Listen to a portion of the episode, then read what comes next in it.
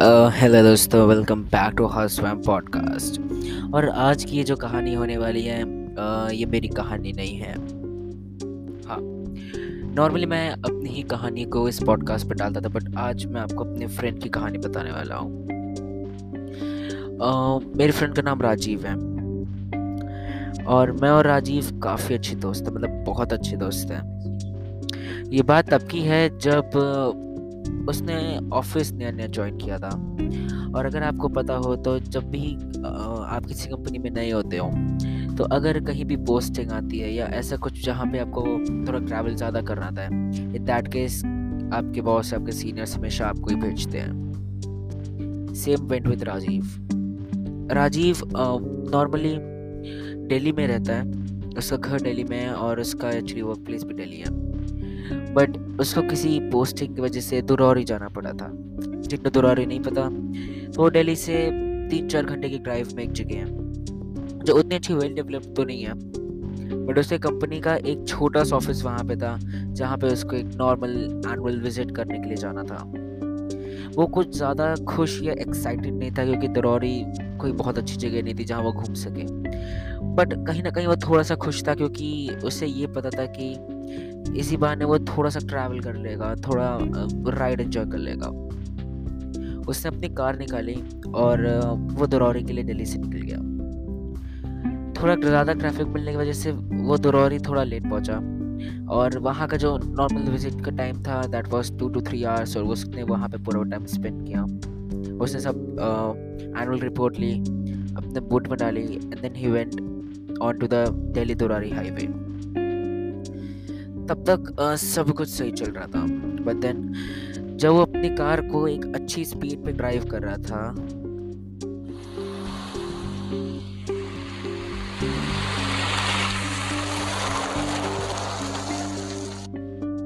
तब उसने एकदम से नोटिस किया कि बेमौसम बारिश हो रही थी और उतनी बेकार मौसम में।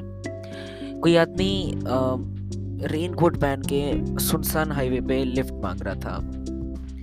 पहले तो उसके बाद थोड़ी अजीब लगी क्योंकि उस हाईवे पे नॉर्मली कोई रात में जाना प्रेफर नहीं करता है। और इसकी कोई एक हिस्ट्री है जो मैं आपको बताऊँगा ज़रूर आगे चल के। बट उसने उन सब चीज़ों को नज़रअंदाज करते हुए कार की स्पीड थोड़ी बढ़ा ली और वो एक्सट्रीम राइट की तरफ़ से कार को ले गया। उसे थोड़ा सा डाउट हुआ बट उसने इग्नोर करते हुए कार की स्पीड बढ़ाते हुए 120 130 के आसपास खाली हाईवे पे रात के समय कार चलाने लगा।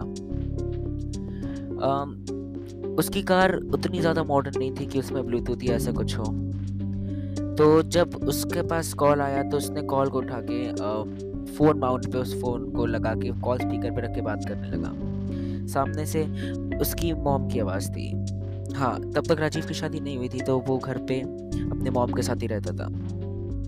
राजीव की मॉम ने अजीब सी डरवी आवाज़ में कहा कि, राजीव, कोई गेट पे है और वो अजीब सी आवाज़ें निकाल रहा है।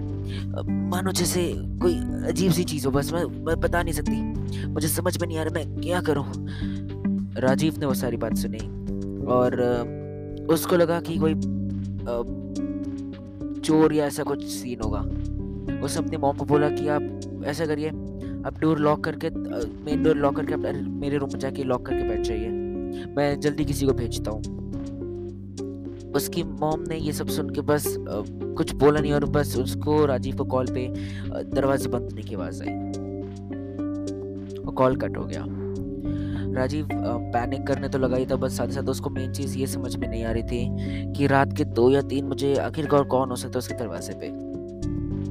पंद्रह मिनट बाद फिर उसके पास कॉल आया। इस बार भी उसके मॉम का कॉल था और उसकी मॉम ने बोला कि बाहर से आवाज़ें आना कम हो गई हैं। क्या मैं बाहर जाके चेक करूँ?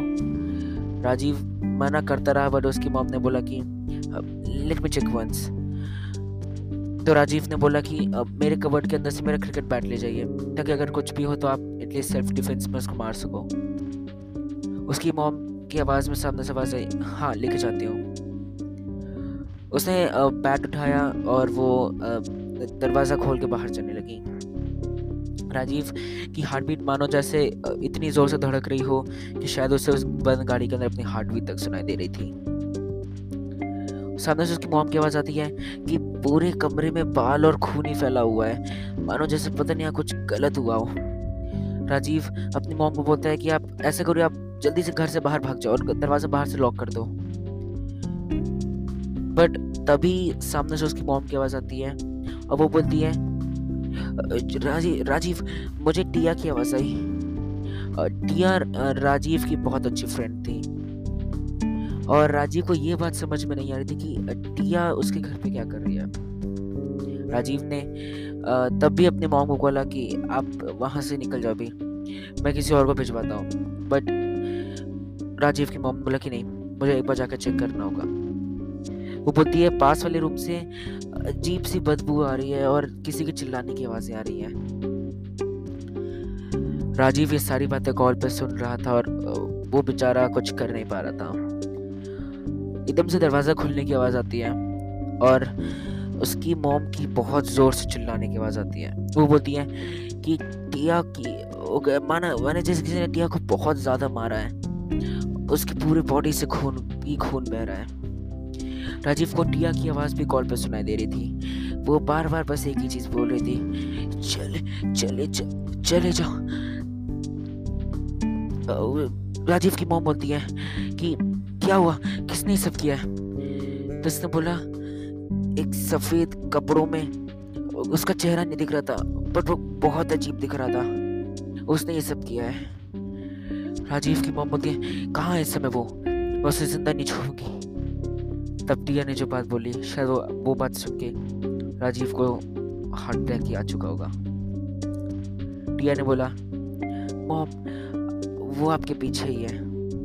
और फिर कॉल पे राजीव को अपनी मॉम की बहुत ज़ोर से चिल्लाने की आवाज़ आई। उसकी कार उस समय शायद डिसबैलेंस हो गई और वो किसी अजीब तरीके से जैसे उसको बहुत ज़ोर से शौक लगा उसने तुरंत आ, उस दिया को नंबर पे कॉल किया, क्योंकि उसकी मॉम का कॉल कट हो गया और कॉल उठ नहीं रहा था। जब टिया ने कॉल उठाया तो मानो ऐसे आवाज़ में बात कर रही थी जैसे कुछ हुआ ही ना वो काफ़ी रिलैक्स्ड वे में बोली हाय राजीव व्हाट्सएप राजीव ने बोला कि, तुम क्या कर रही हो? तुम ठीक तो हो और मॉम तो ठीक है? तो उसने बोला कि, मॉम का पता नहीं बट मैं तो अपने घर पे हूँ। और आंटी से मेरी पंद्रह मिनट पहले बात हुई थी, वो अपने फ्रेंड्स के साथ बाहर गई हुई हैं। राजीव को कुछ समझ में नहीं आ रहा था कि अभी दो तीन मिनट पहले ही तो उसने अपने मॉम से बात की है और तब टी और वो साथ में थे और इतना सब हो रखा था, अचानक से सब बदल कैसे गया? वो सारी बातें सोच ही रहा था कि तभी उसको बैक सीट में से अजीब सी आवाज़ आई।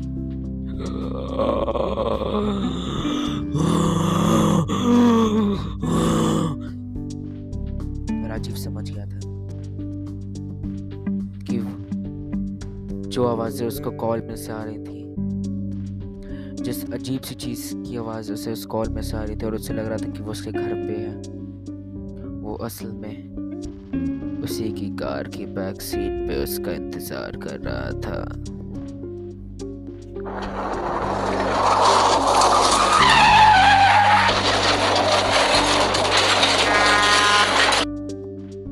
राजीव का एक्सीडेंट हो गया।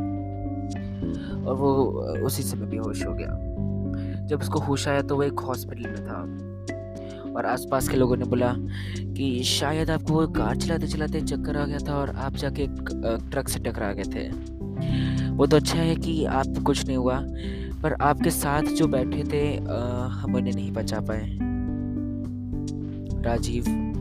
अभी भी शौक में था। क्योंकि वो दरौरी, क्या दिल्ली से दरौरी जब निकला था, तब भी अकेले था दरौरी से वापस दिल्ली आता समय भी वो अकेला ही था। तो कौन हो सकता है जिसकी डेड बॉडी उसके कार में बैक सीट पे मिली?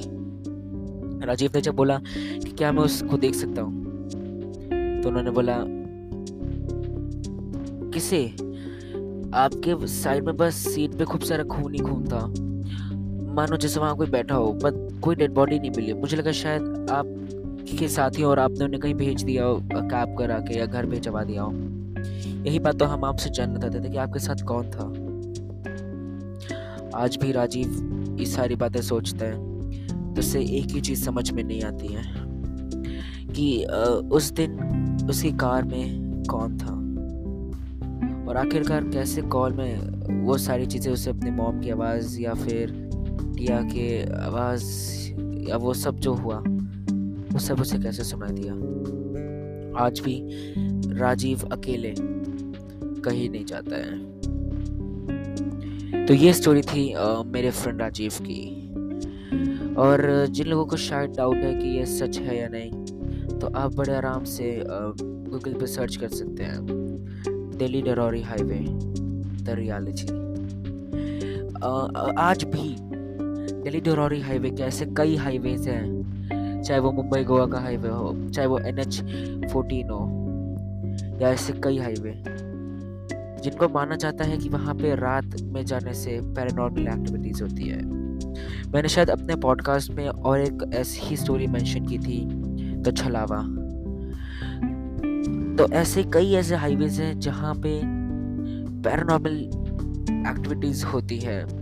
इसका जो रीज़न मुझे समझ में आता है दैट इज़ एक्सीडेंट्स क्योंकि एक्सीडेंट्स ऐसे इंसिडेंट्स होते हैं जिसमें जाने वाला जाना नहीं चाहता है बट गलती से ही चला जाता है और फिर वो इस डायमेंशन में रह जाता है। इसलिए मैं आपसे सिर्फ़ और सिर्फ़ एक रिक्वेस्ट करूँगा कि कभी भी रात में किसी भी हाईवे पे अकेले मत जाए। हो सकता है आप निकले तो अकेले बट आपकी कार के बैक सीट पे कोई आपका इंतज़ार कर रहा हो। Thank you for listening to the house fam podcast by शौर मिश्रा हमारे इस पॉडकास्ट को फॉलो करें और नए अपलोड्स का इंतज़ार करें। Thank you